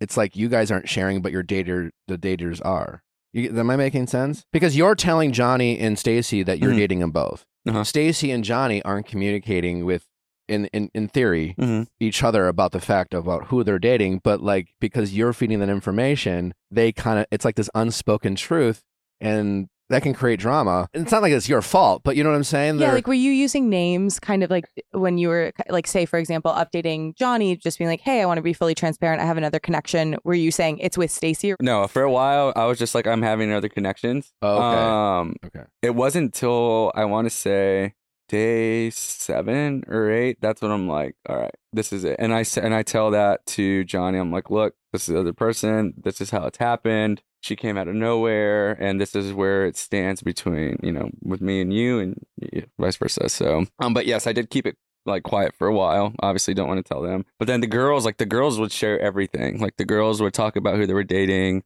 So there would be like instances like, oh yeah, like you know, my friend likes you, so don't want to pursue you, kind of thing. I feel bad. At the end of the day, yes, do you want to have your friendships? We're not there to make friends. We're there to find love. Yeah. It's about yourself at the end of the day. Going back, do you would you still? Have, I mean, obviously you you've expressed your regrets, but specifically, if I just as a friend, I would be like, hey, Izzy like, oh, Johnie's situation got messy, but like next time that happens, as much as you want to protect your friend, Mhm. why don't you just have a conversation with your friend, a la Chris, Mm-hmm. and just say, hey, man, like friend to friend, here are my concerns. Take it or leave it. Decide for yourself. You're an adult, Yeah. but I just want to be transparent with you. Why not just do that rather than So, because I in that scenario, I happened to just like talk to Johnie first. Like I had to have that conversation first on how it went. I don't If feel like you can't say that, but I feel like that was just like a TV moment, maybe. So I wanted to talk to Chris, and I did have that conversation with him. I mean, it was just unfortunate I had to talk to Johnie first. Well, we I feel like maybe in talking about Mexico and like what it was like arriving there and Oh, yeah. kind of like yeah, like tell me about what it was like to see Stacy, to like grow a physical connection, to just get to know each other more from spending time in the same room. Honestly, it was amazing. Reveal day. I was definitely very awkward. Uh, I was in shock. Like I was shaking. What did you think she would look like? Man, I don't know. Like I mean, That's yeah. got to be hard not to like imagine Right? Yeah. brunette or Their you know, voice, like, you know, like yeah. put together personality. some picture. you- Yeah. you didn't like hair color. And also, that's another thing I'm curious about in the pods. Are there rules with certain questions? Mm-mm. You could tell a story that, you know, you're able to articulate that maybe you're of a certain height or weight or you know, your hair is a certain color. It's just like this one time I was reaching for a bookshelf and thank God I was able to reach it because I'm, you know, like, I don't know. Do people Uh, try to kind of like, you know, drip that information? in. I mean, I, I would say some other people. I can't speak for others. I don't know Yeah. what they asked. I mean, I'm sure maybe people did. As far as for me, um, I did my best to avoid all that. Okay. Like I wanted to do this right. Um, I didn't care about any of that stuff, so I purposely avoided those questions. I wanted to do it like right. Um, but like seeing her, obviously gorgeous girl, I was blown away. Um, very happy with the outcome, and so like I saw her and like I was just nervous. You know what I mean? Like it's a big deal. This is my fiance, gorgeous girl. It's like seeing the hot girl in school. I'm like, you know. And so when we got to Mexico, actually, we had a couple of days before we flew out. And so to reassure her, I journaled her every single day until we got there of like how it was feeling. Um, so when we got to Mexico, I read her. We got like sat in a jacuzzi and I read her everything that I wrote her to give her reassurance because she was like, man, I don't know if this guy's like into me. He was like super awkward. So I wrote her every day just to give her that reassurance. And I read it to her when I get there. And then once we got to Mexico, it was just amazing, man. Like the chemistry was great. It was it was such a blast. So you were on that kind of reassurance game from the get. Oh yeah, dude. Always. I'll reassure. That's just the type of guy I am. Like I'll reassure my girlfriends uh, without you even having to ask. Was it frustrating to you because it seemed pretty early on that Stacy couldn't get enough of that reassurance almost because it's almost surprising to hear you say that you, you know, did this Mhm. whole journaling thing and I can understand from her point of view the awkwardness could give her doubt, but Mhm. it almost comes across of her saying, "Hey, you know, you need to do a little bit more here, a little bit more there." yeah, Uh, Um, yeah, it is frustrating because um, Did you get an inkling of that in Mexico? no, it didn't happen like till we actually got home. And Until she saw the paper plates and cups. Yeah, and all that stuff. And I was like, she, yeah, just like the outside stuff, and that's the hardest part of the experiment when like real life comes now. We're back at work, and you know stuff like that. Like I felt like I did so much to be like that emotional rock for her. You know, it is it is a very intense, you know, in such a short amount of time planning a wedding. Like she would have, you know, breakdowns and meltdowns and and so I was always like there for her. I'll always pick her back up. She's like, How are you always so calm through this? And I'm just like, I mean, someone's got to be, you know, like, and I'm gonna take care of you, and that's what I did. But I still have my own feelings, and I'm still like stressed and everything. So yeah, there hits there's a point where I do hit like I I just have a breakdown trying to like take care of her and her feelings, and then my feelings as well. It does get frustrating. Yeah. What was your favorite part of Mexico? Every night we would after like filming, we would end the night. Um, we would just get like a bottle of wine and lay out on the patio and just like reflect on the day and just like talk. It was just a lot more like vulnerable and intimate, and so that's and that's like the stuff that you don't see on camera, Mm-hmm. um, and that's what would make us stronger uh, and closer. And that was my favorite part. It was just like the calm and the storm. We block everything out and just like relax. How did Stacy reveal that she clogged the toilet? oh God! Uh, I remember she walked out. She was like, "Um, so I think we have a problem," and she told me. But she wasn't very shy about it. Like she was pretty open. So I'm like, "That's pretty cool. I don't mind a girl that can rip the mask." Okay. Yeah. that feels like Had a, a girl. fucking nightmare. I'll give a little slap on the butt. Good job. so you were a supportive king. This is always supportive. Okay. Well, not every guy would do that. Yeah. Yeah. Yeah. Do you feel like that was reciprocated? Like, did you just start farting around her right away? Uh, was that like a green light for you? I told uh, I'm a shy pooper. Um, so I was like, Clip hey, and, and we had the conversation before. I was like, all right, so obviously we have to because we're in the room. I was like, we're gonna set some boundaries here. Like, how are we doing the poop situation? Like, do you want me to walk out or whatever? But luckily, we had these like really big doors. Um, and then the toilet was still in its own little room, so we had like two walls. So I was like, I usually go in a shower when I'm in a shower. So I'm leave the shower on, do my thing, and I'll be out. So how did I mean after she broke it? How did you? Where did you pee? Even like how did you use the restroom? Oh, we If ca- she- probably called maintenance. I mean, we when- ended up. well, she said th- it was like the next morning next that you were morning. like check out the toilet. they let Yeah. it sit there the whole night. I think so. I'm trying to remember. I think yeah, yeah. We woke up. Uh, yeah. That's a scandal But for what are Love you Is Blind. and they let the shit stay in the toilet for the entire night. The monsters. Uh, I'm just kidding. Um, wild. So, all right, you get back from Mexico. You take her back to your place. Did you meet her parents first, or did you go back to y'all's houses? we went first? to our uh, houses first. your houses Yeah. first. paper plates? Paper plates. I have plates. Like, Do you? yeah, I there was a, a different cabinet. Um, and then So I wait, had, wait, like, That wait. was your paper cabinet, and there's a Yeah. glass cabinet. Wait, you're telling me that that whole episode from Stacy, it you you had actual plates. There just happened to be a yeah, it was in a separate. different, yeah, different drawer. And then in that plate, I had hard plastic plates. It wasn't like just paper plates. what what's the big deal then? Know. did man. she? Did she see the glass plates? Were you like, no, "What? I have we, them." then once we saw those, we were just like locked in. over. I mean, like growing up, like you know, I come from a large family. We had all sorts of dishware Yeah. and chinaware or whatever the fuck, oodles of it. And then Hmm. mom also had a separate like paper plate, plastic cups for like you know, yeah, if we're grilling out, like it's just easier. Let's just do the paper plate thing. You know, there's a time and a situation for yeah. for those things. Yeah, and uh, like for work, so I was like, I I'm always on the go for work, and so and like meal prepping and stuff. So I would have like disposable stuff when I'm eating because I'm in my car all day, just about. So, Yeah. so, yeah, I have that stuff. So how how did you? Because it's really fascinating talking to you, uh, someone who had been through some tough situation in the past in terms of relationships. You've had your heart broken. You use that as a reason to do some work on yourself.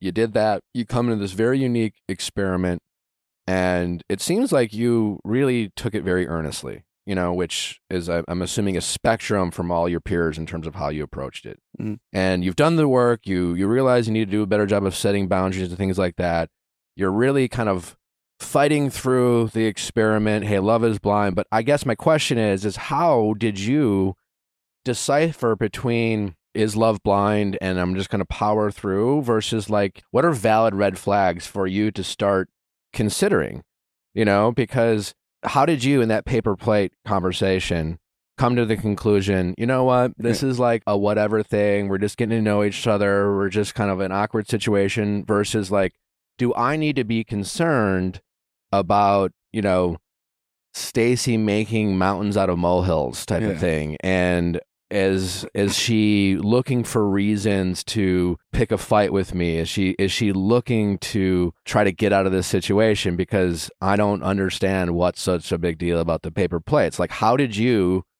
kind of have do those mental gymnastics? I just kept reminding myself, like, it's a short time frame. This is going to happen. Take a step back.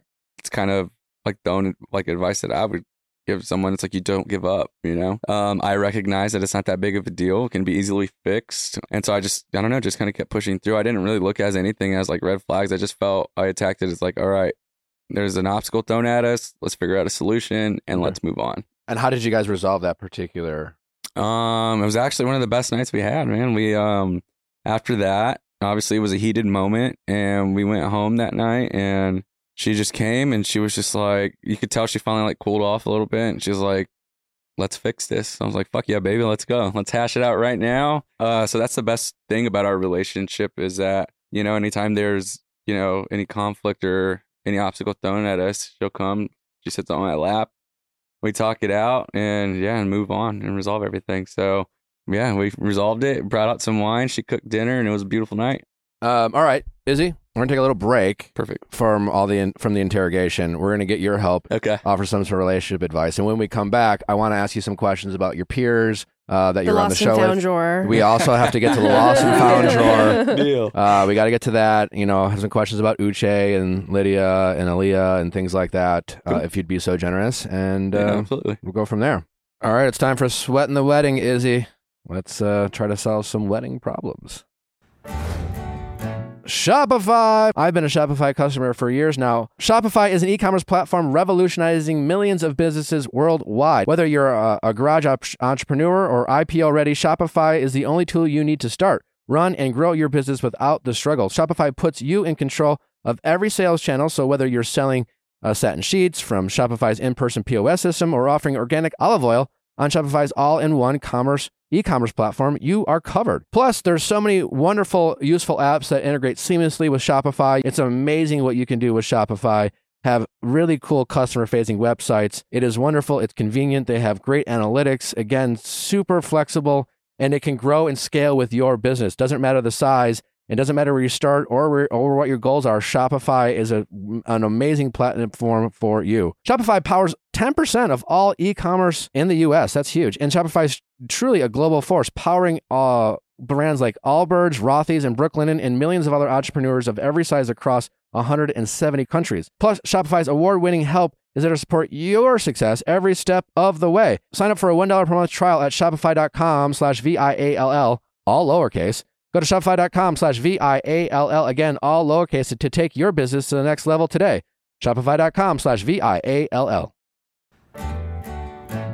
Drizly, the number one app for ordering beer, wine, or spirits directly to your doorstep when you need it. Drizly is the go-to app for drink delivery. Download the app or go to drizly.com slash gifts today. For my birthday, someone sent me a wonderful bottle of whiskey directly from the Drizly app. Got a nice little notification, sent it. I was super appreciative. Maybe it's giving a gift, maybe it's sending it to the party you couldn't make. When we're at parties, sometimes the alcohol is flowing and you run out and no one wants to leave the party. They go to Drizly and you can restock the party just like that by going to the Drizly app and ordering your favorite beverages. They have such a selection, all your go to brands that you love plus so many more that you get to try. So if you're a wine connoisseur or a craft brew person, if you want to, you know, find out something new, Drizly has a great selection to try out new brands, new styles, new new selections from all o- over the world. Download the Drizly app today. That's D R I Z L Y dot com, drizly.com, or download the Drizly app today, or go to drizly.com slash gifts. Use code VIALL and receive $5 off or $0 delivery for your first order. So download the Drizly app today. Use our code again, VIALL, and receive $5 off or $0 delivery fee off your first order. Must be 21 plus, not valid in all states. Codes cannot be combined with any other offers, not valid at all retailers. Code expires 10 31 23, 11 59 p.m. Eastern. Derek, you got some Vessi shoes the other day and they look very stylish and they're functional. Yeah, they're great. They're really awesome because they're waterproof shoes. They are look like a sneaker, which is nice. You don't have to wear something that looks like a boot. And it is really cool because they come in a different variety of styles. If you want one that's more of a boot sort of style, they have that too. But it's really nice just to have sneakers they can wear in the rain. You know, I walk everywhere, so it's really nice. Just I can splash in a puddle and I know that my socks will be dry. Yeah, and I feel like the fabric is so unique because you expect something that's waterproof to look like a plastic rain boot, but these just look like really cool, cute sneakers. You got them in black, I believe, and they look really awesome. If you're someone who likes to, you know, walk and stroll your favorite city and want to make sure that your feet are staying dry, but you don't want to give up the comfort of a nice sneaker, you got to check out Vessi because they're incredibly comfortable, stylish, and most importantly, waterproof and not water resistant. Uh, if Vessi hasn't crossed your path yet, think back to the time that you wish that your shoes could withstand the sudden downpouring rain in your favorite city or the time that you went on vacation, you were explored, you, you know, you leave your hotel room, you're gone for like eight hours, you're walking around, and inclement weather shows up unexpectedly, and then your feet are soaked and wet, and then you know it's just gross after that. You never never want that. So you got to check out Vessi for some of the most comfortable waterproof shoes you can find. So you need to head to vessi.com slash V-I-A-L-L to get yourself a pair today. So that is V-E-S-S-I dot com slash V-I-A-L-L to get yourself a pair today and to get 15% off your first order. So that's vessi.com slash V-I-A-L-L. How's it going? Hi, my name's Anna. I'm 24, and my best friend is skipping my wedding for a bachelor party. Okay. Who is your best? Is your best friend a woman?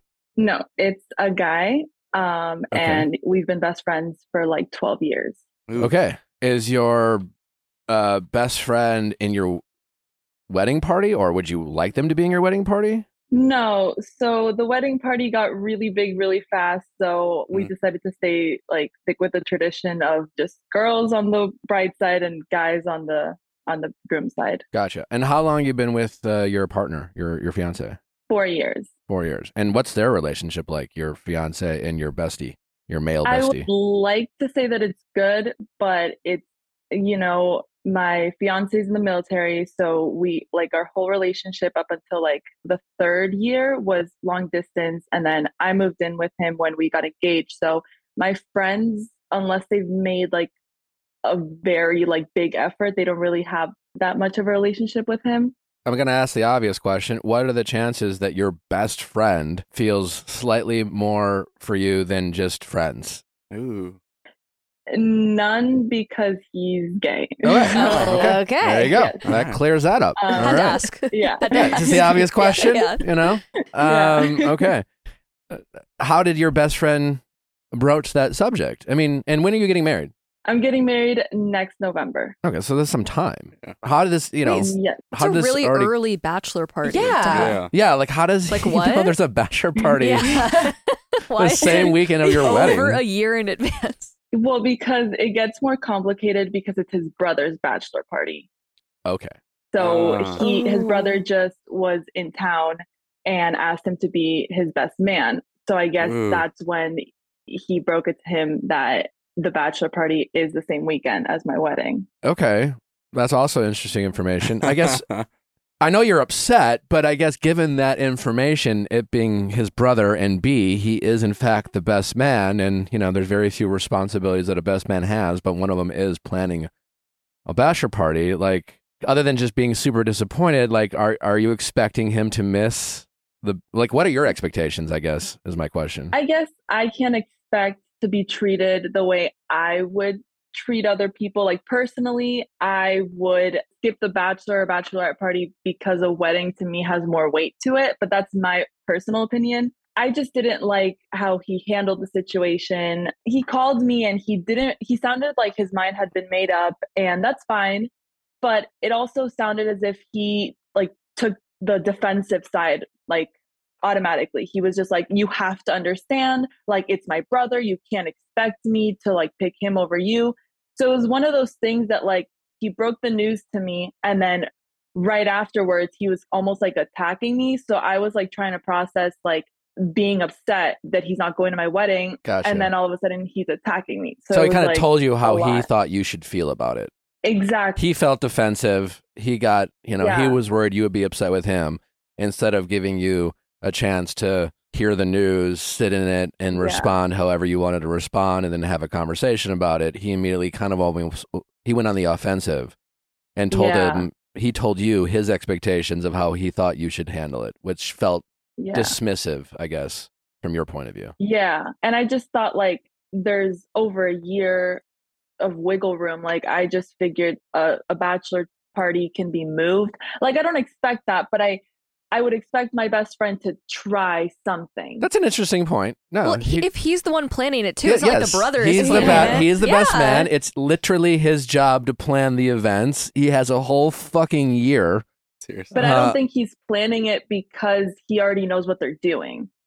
So Oh. he said the cruise, they're doing a cruise. So he's like, the cruise is this day, the same weekend as your wedding. So that also confused me. So I was like, okay, if you're planning it, then that would, you know, make a little more sense. But if you already know what you're doing, it sounds like probably his brother is planning it already and just telling him where to be.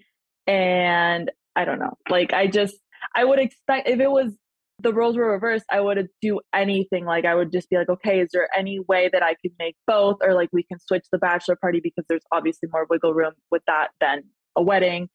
I just felt very like like he just didn't care much. Yeah. So I guess what is your? Because it sounds like he's going on the cruise. So what is your goal of the call? Is it to try to like how you should handle it? How do you resolve this conflict? Um, preserve the friendship. I guess what you, what do you hope and what do you think is realistic? Yeah. So there's a few things that I'm like conflicted about. I want to know how to move forward because there's been like like he's texted me since then and I texted him back and that's where it kind of ended. So I want to know like how to move forward because obviously this isn't like a friendship ending situation. Like I don't want it to be. It's, it's silly. Um but then also there's the fact that like the same thing happened to my fiance about a month ago where his um best friend decided that he was going to get married um like 20 days after us. So then that means that they're not going to our wedding. And we found out through social media after like we told them like hey if you guys are planning your wedding let us know because obviously you're going to be like the groomsmen in our wedding. So that affects like both weddings or whatever. So a month back when i thought all my friends and my best friend was going to my wedding i told them like well i think that's rude and if they're going to decide to not go to our wedding i don't want them at like any wedding festivities. So like we're doing a co-ed bridal shower. So I didn't want to invite them. So now that this is happening to me, I stick by my statement. I don't want anybody that's not attending the wedding to be invited. Maybe that's petty, but It's a little petty. It's a little petty. yeah. So is that you enforcing that r- rule or boundary, whatever you want to call it, to your husband, like with your friend? Are you saying you're deciding, all right, if you're not coming to your your my wedding, then I'm not you going to have you in any of the festivities, or is your husband being like, all right, well, if I Fiancé. can't, but your, if your fiance is like, all right, if I can't include him at any of the other festivities, then you can't include your friend either. Now that he's also bailing, like who's enforcing that boundary, you or your fiance? no, totally me. He's Okay. more like chill about it. I feel bad because he, I know he cares that his best friend isn't going. And I know that he cares about how it all went down because we found out on social media after he like tried to have a conversation with him and all of that. So it's kind of me saying, like, well, I stick by my statement that I was, you know, uh, that I enforced when your best friend was going through the situation. Gotcha. So I'm sticking by it. He's saying that I'm being a little, Petty. Uh, yeah. Okay. Do Yes. you want to be right or do you want to be happy? I want to be happy, Okay. but But I I want to be happy, but I think that gonna be like one, his best friend is just annoying. So I don't want him and his fiance there because we kind of got into it after like she posted on social media like her wedding date and everything like that and didn't give us the respect of like, you know, reaching out and being like, "Hey, we're getting married 20 days after you guys. He, we won't be able to go even though like we were to go. He was to be a groomsman, all of that." So I don't want them there, but my fiance really wants them there. They're childhood best friend, and I'm just like stuck with my best friend. I I fully think like, listen, you're not going to the wedding. That's fine, but I don't like. Why should I invite you to everything else if you're not to care enough to show up to the wedding? It just sounds petty. yeah. Do you want me to be honest? yeah. It, it, it this really comes down to do you want to be right or do you want to be happy? Right? That's the message I'm going to say is going to be around that, right? You just said to us earlier that you don't want this situation to be kind of the end of your friendships, right? Is Yeah. that that's a true statement? well, my friendship, but I don't think that my fiance's best friend is a very good friend to him. So Well, I that- don't care about that friendship. But that is up for your fiance to decide. Do you trust? Yes, do you trust your true. fiance to manage his own friendships? I do. I just think sometimes he can be a pushover. So I get like overprotective over him and like Sure, I'm like, you know, stand your ground or something. But yeah, but also that that, totally up to him. pushover quality is probably, and, and maybe you're right at times, but that quote unquote pushover quality, that thing you want him to work on, probably also allows him to be generous and considerate and empathetic to others, and allows him to be a great friend and probably a great partner to you because he is willing to Yeah. take the high road or you know at times not let his frustrations or own pettiness get in the way. And my guess is there's a little bit yeah, of that's true. balance there. And so I guess what I'm that's what I'm saying. It's just like, listen, you can let this be a situation that is frustrating to you. You have every right to be frustrated. I get it. You know, like it, it seems un I would be as frustrated as you are about how my friend chose to handle it. I would feel like I didn't get an opportunity to even get mad or frustrated, you know? So you have every right to communicate that with your friend. Now then you have the other choice of do I want to make this a bigger situation? Do I want this to bleed into my friendship? And pettiness will allow it to manifest and turn into something else snowball. Like it could be an opportunity for you back you go back in your mind and think of every moment that your friend let you down and disappointed you. And you could use that as a way to say you know what? Not only did you not go to my wedding but you did x y and z and you're just going to decide not to let it go and this and then what is he going to do? You know he could start doing the same thing. These are how friendships can fall apart. You know if you want to go back and litigate mm-hmm. every moment in your friendship about the times you let each other down this is a great way to like instigate that. Or you could maybe write your friend a note or ask him out to coffee and sit down with them because you've been best friends, and by your words, for the past 12 years with this person. And you can say, listen, you've made your decision, but can I just say it really, like, I just, it really disappointed me how you handled it. And going to be like, well, what do you mean? It's just like, you just told me what you were going to do. And ultimately, you're going to do what you wanted to do, but like, you didn't you didn't even give me a chance to respond or get mad or talk with you about it and it felt very dismissive and I just, that that just hurt my feelings more than anything you know it made me feel like you know it, i wasn't a priority at all like it didn't even seem like you were willing to try and i'm guessing that will allow him to acknowledge well i felt defensive i was worried that you'd get upset and yada yada and things like that I also don't Yeah. think that it's that he doesn't care. I think he does really care, but he's choosing between a rock and a hard place. It's his brother and it's his best friend. And I think allowing him to be at all of the other wedding events that he can be at is just as good because he can't be at the wedding and that sucks and I'm sorry but like he d- I mean he does have to be with his brother but I think having him at the bridal shower and having him on your bachelorette trip if you haven't taken it yet and having him kind of be involved as much as he can will fill that void as much as possible, you know? his failure in his response to you is a product of him caring. It doesn't feel that way, but that's why he handled it so poorly. That's why he got defensive. That's why he went on the offensive because he knew how upset you would get. So that's, you know, that's not an excuse for how he handled it, but it, I'm letting you know it's not because he doesn't care. He very much cares. That's why he was so shitty in his response. Often when we, you know, that's that's usually a catalyst for why we handle situations poorly. It's because we don't know what to do. We get bad advice, and we just ah, I don't want to deal with it. So like, let, let's just be dismissive. Yeah, I mean, I I know he cares. That it was just more like I also know him really well, and I know that he his he can't stand having anyone be mad at him or like upset at him. Sure. So I kind of like felt rushed. I felt like okay, he called, and I I I think I handled it well enough in the point like I didn't start screaming or yelling or anything like that. I just told him like, hey, it's obviously not friendship ending, but I need a minute. Like I need a second. And then he was like, okay, bye. And he hung up. And I mean, I get it. Like maybe he was nervous or whatever. And then the text message was kind of just a word vomit of like, you know that I care about you and I love you and blah, blah, blah. And you don't think that this like makes me so upset. And then just like, but you have to understand. And it just felt like he was trying to rush it and be like, please don't be mad at me. Like, please, like, you know what I mean? Yeah. And like this happens th- uh, when we have big fights in our friendship, it's like him rushing it because he doesn't like me being mad, but I also need time to like process. And like I told him, I'm like, in my opinion, it feels like you made the decision right then and there. And I, and if the roles were reversed, I feel like I would have tried to like do anything to make it work out. And I don't feel like I got that from him. So that's like the most upsetting part because I'm I know like it's a destination wedding. Like I know I'm asking a lot from the guests and like it's no problem. Like if you can't make it, that's okay. But for my best friend, I would have expected like him trying to just like work something out. Yeah, I know. I, I hear you on that, but just because our friends don't meet our expectations doesn't mean they're bad friends. That just means they didn't meet our expectations. And I'm not saying they didn't do anything wrong. You have every right to be upset.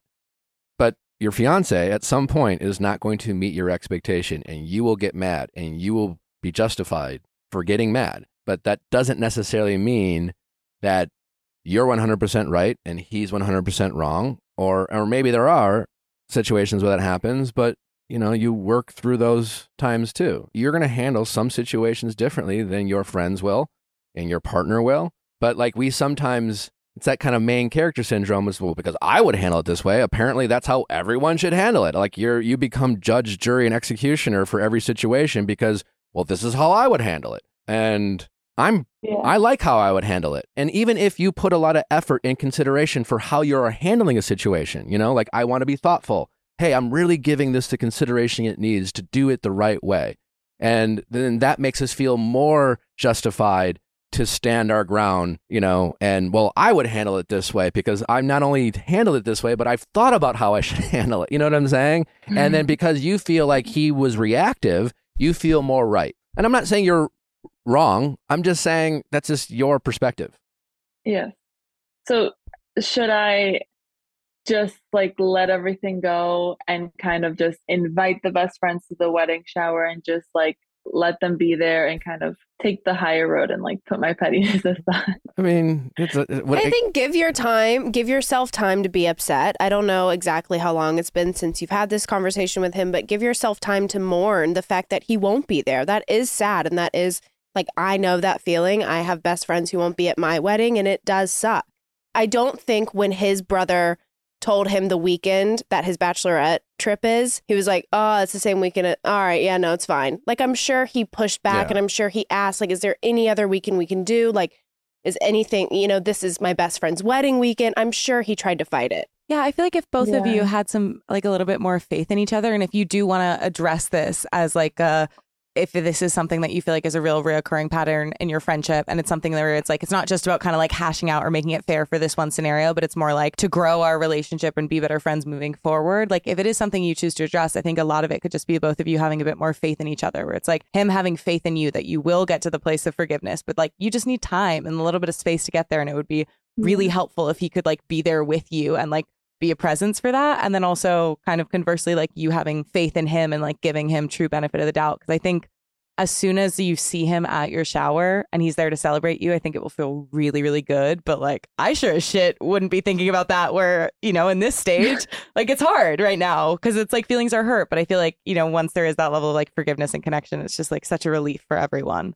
Izzy, what would you, how do you, how do you see this situation? Uh, I agree with you guys. I mean, it's a very tough scenario. I kind of had one similar, I would say. And yeah, it's just at the end of the day. How'd you handle it?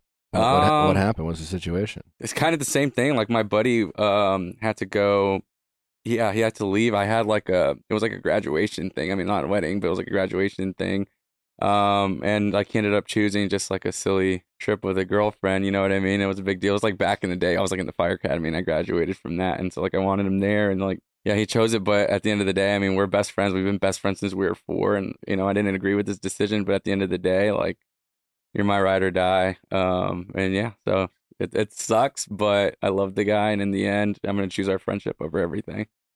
So, like, what do, how do I move on from this? Cause I obviously love him. So I don't want to, I don't want it to be friendship ending, but I also am having a hard time, like, explaining to him, why I'm so upset and having him like understand that it's not just about not attending the wedding, it's how he handled it so how do I have that conversation and like tie it up in a nice little bow and move on? I think you have a face to face conversation with him, sit down with him over dinner. I don't know what you two do, and just say, hey, listen, can we talk about the whole wedding stuff? And you got to come from a place of, you know, you have to bring it up in a non confrontational way. Not like, all right, let's fucking, you know, hash this out. Let's hash this out. You know, it's just like, can we just talk about it? Let's just talk. Let's just talk. as a person from experience Yeah. going through this, it's all about your delivery. Yeah. from experience, it's just go in nice and easy. Obviously, you want to be heard, but yeah, just like don't go in overbearingly. and I I've think you start by ex- just accepting his decision. I know you're not going to be there.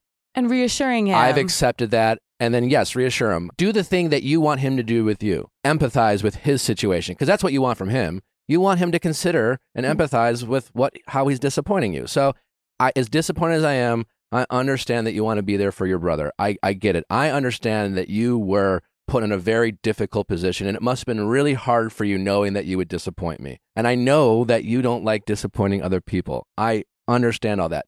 Despite that, it did hurt my feelings. You know, we've been friends for 12 years, and it, it's not, it was one thing for you not to be there. It was another thing that you just like, you didn't even like tell, you literally told me I couldn't get upset. And you told me that I'm just supposed to be fine with it. And that, that was frustrating because like, don't you want me to be upset that you're not going to be there? Don't you want me to care that you're not going to be at my wedding? And if that's if the worst thing that I'm doing is just being disappointed that I can't be there for you, you you're not going to be at my wedding, like so be it. But I love you, and I just in the future, can you just like talk to me about this stuff and like uh, let me be disappointed? I'll promise to do a better job of handling my disappointment in the future. But like, I want you to allow me to, you know, I want us to be able to talk through stuff. You're my best friend. I love you, you know, and just go from there. Okay. So should I give it time to see if he even answers the text that I sent him? No, you know what you want to do. So this is not, don't Yeah. test him. Yeah, this isn't someone you've been dating for three weeks. Like you can Yeah. double text each other. He's your best Yeah, fucking friend, Yeah. and especially like going into this with the energy of like I'm talking about this because I want our friendship to heal. Like I think like framing it that way is going to be good. And please like let us know how this goes because like this is your best friend. Okay. You really, I feel like from what you've said, like it seems like you're really willing to like be the bigger person, have that perspective once you get this closure. So like please keep us updated because I'm sure will it will hopefully be a positive Okay. one. And one other note, as far as your uh, the other wedding going on, and it just to say this with love, from her, this other girl, and their wedding, and hit your buddy's best friend. You know, you're planning your wedding and it feels important to you, and obviously it is. You're the main character in your story. Well, they're the main character in their story, and I don't I know. know. It's diff- It's challenging to plan a wedding. Venues. There's a lot of like. It's stressful. All the stress that you're going through, they're going through too, and like, don't be petty just because they planned a wedding three weeks mm. you know before and and you weren't the center of their attention and i it feels you know you have the right to want to be the center of attention it's your wedding but they're they have a wedding to plan so don't make life harder on your fiance just because you have a bone to pick just let it slide It wasn't the fact that they're not going or anything like that. It was more of like the lack of respect that my fiance reached out and, you know, but but yeah, I just I have to let it go. let him pick his own yeah. battles life will be a lot easier all right You're right. Yeah. okay well we definitely want an update after you Okay. talk with the friend okay Okay. all right thanks so much Thank, Thank you. you. all right talk to you later okay izzy we're back We're back. let's get to the box Lost It's- and found. Ah, yeah. what the lost and found drawer. the drawer um Might as well have been a box. There was so much in it. It was basically a, like a conquest drawer, I suppose. I felt like watching it back, you know, guy to guy. We, we, we, I said this on our episode yesterday.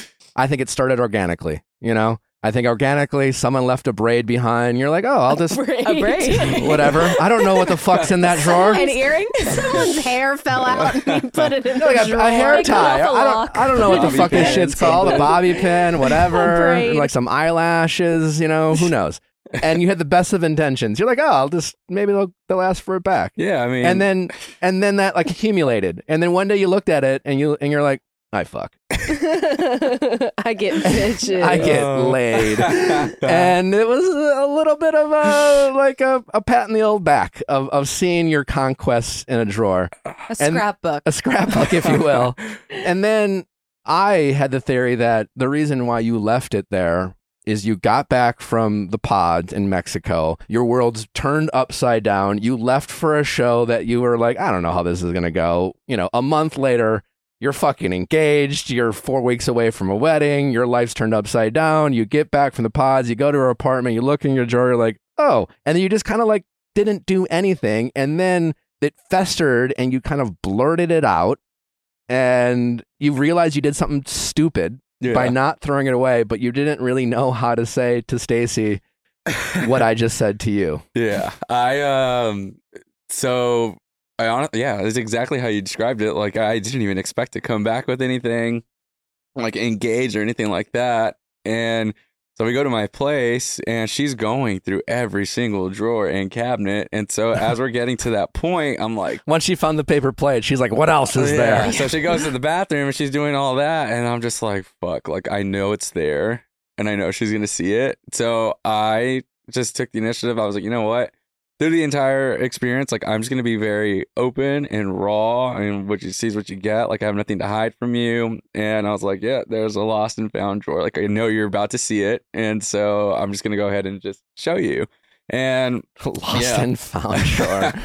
and so, and it's, so the reason I had this stuff That is because sounds like a leave one, take one situation. I mean, like I have, uh, you know, friends that have stayed. Obviously, girls that have stayed over as well, and like I don't want to just throw their stuff away. Like I have good relationships with these people still. It's not like you know, it's like an ex's but stuff. what was in the drawer?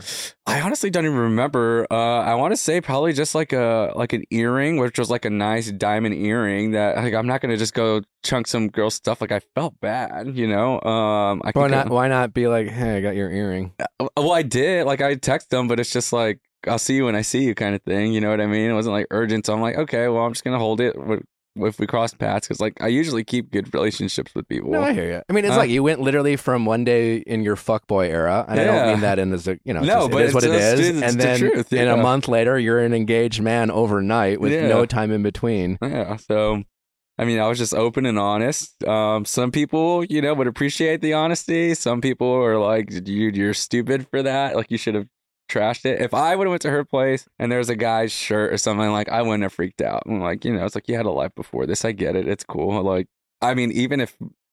If it, like I, I still wouldn't get like upset, even if like she had like an extra shirt, I'm like whatever. I'm, I'm with you now, so How how did she take it though? I guess in the moment with you being there, like, I mean, what was her biggest frustration? she said she's like why if you knew you like you had that why didn't you like go out of your way to come throw it out and i was just like in my head i was like question. yeah and i was like i hear you i was like as far as for me like i wanted to leave everything as is so you can just see how my life was before i was Wait, just is that part true, or did you just kind of forget?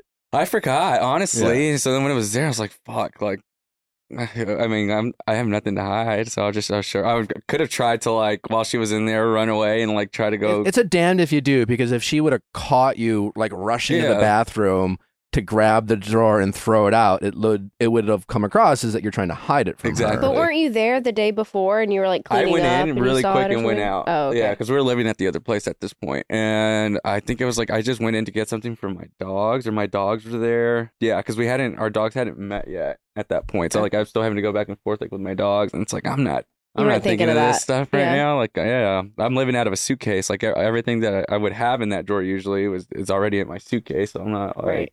Yeah. Okay. How did you guys resolve things that night? that was the night when uh, the paper plate thing too. Okay, that was- Um, okay, that was all She comes. She said, "Yeah, we talk. We have dinner, and yeah, regardless whatever we face, we always fix it." So Well, uh, we know, uh, Izzy, you are coming back after the reunion. So, so many more questions we have for you. Curious if you're with Stacy, if you're not with Stacy. I Uh-huh. ha- I'm having a hard time telling.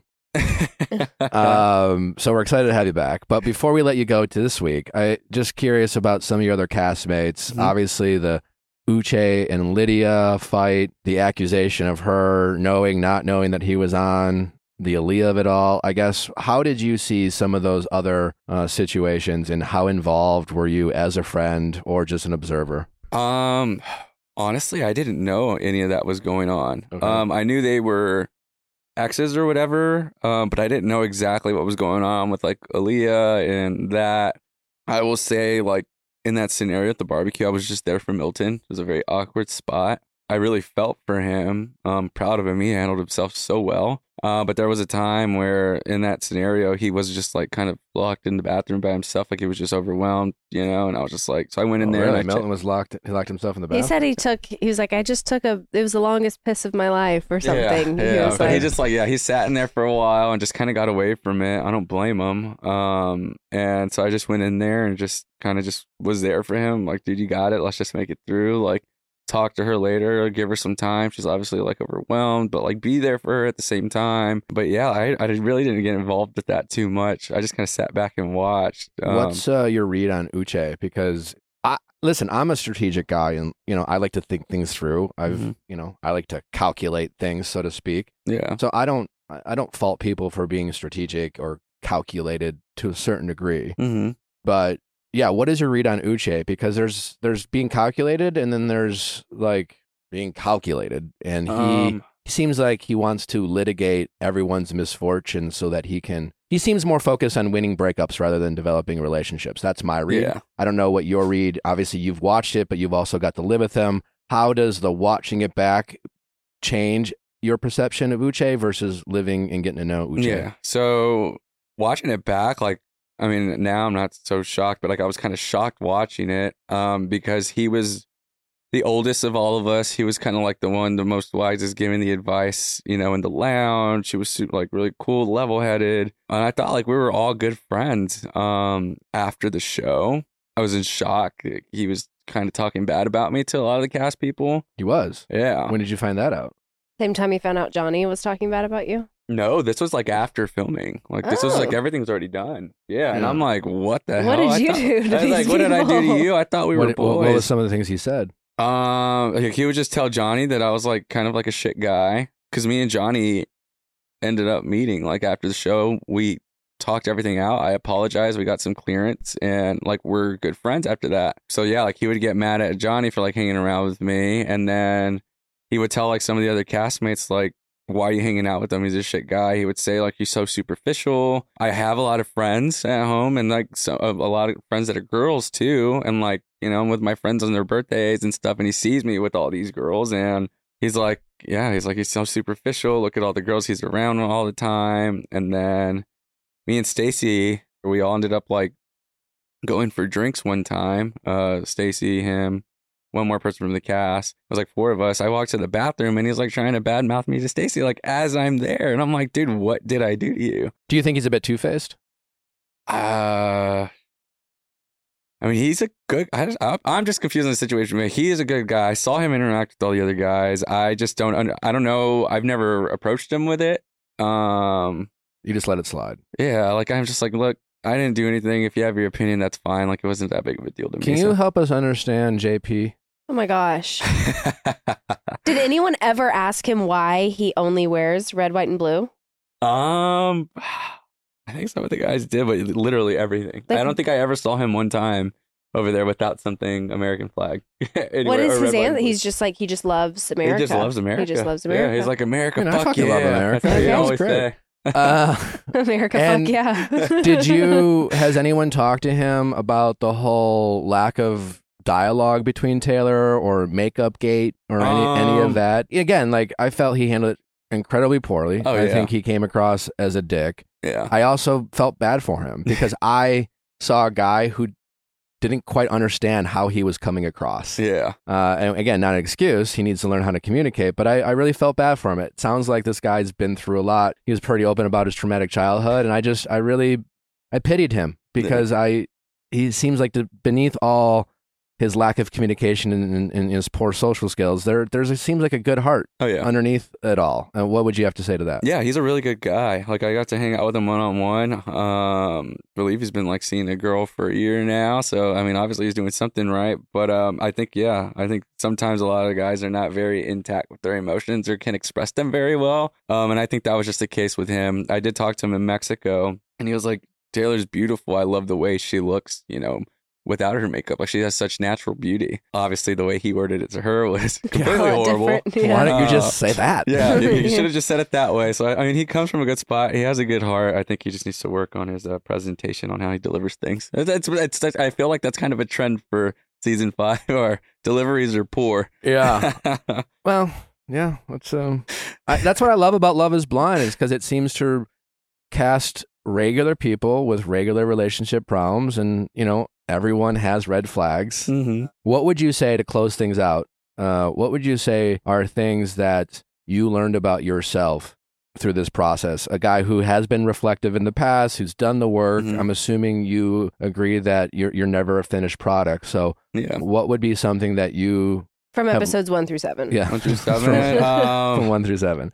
I would say probably react better in a moment, be Okay. more well composed. Yeah, I would say that's probably the biggest takeaway. Like I saw a side of myself that I've never seen before. It's usually not how I am. I was disgusted with it, so I learned from that and yeah, take the ownership, apologize, and move on. Okay. Izzy, it's been a pleasure. Thank you. Uh, thanks for coming. You, I feel like you me. answered a lot of the burning questions. We look forward to having you back in a few weeks post reunion. Lots. Well, I don't know if there's a lot to talk about. I seem like there's going to be a lot to talk about. Oh yeah, yeah. There'll be some good stuff in there. Uh, so uh, excited for that. But until then, we appreciate it. Where can people follow you? Follow me on Instagram and TikTok. Okay. Uh, Izzy What is it? Zapata. Izzy Zapata underscore. Okay. All right. Thanks for having me. Uh, thank you. Don't forget to send in those questions for all things Sweat in the Wedding, texting office hours, Ask Nick, you know the drill, at uh, asknick at theviallfiles.com. We are back next week with uh, the one and only Gabby Windey to help break down the rest of Love is Blind, Golden Bachelor, Lo- Bachelor in Paradise. So it's a jam packed reality recap. And next week we have Heather Dubrow from uh, Real Housewives of Orange County following the you know the reunion. So right after the reunion, lots to get into with Heather. Um, a lot of burning questions for Heather, and yeah, better late than never tonight. Live at nine. Don't forget. Get ready for a jam packed month. We'll see you next time. Bye.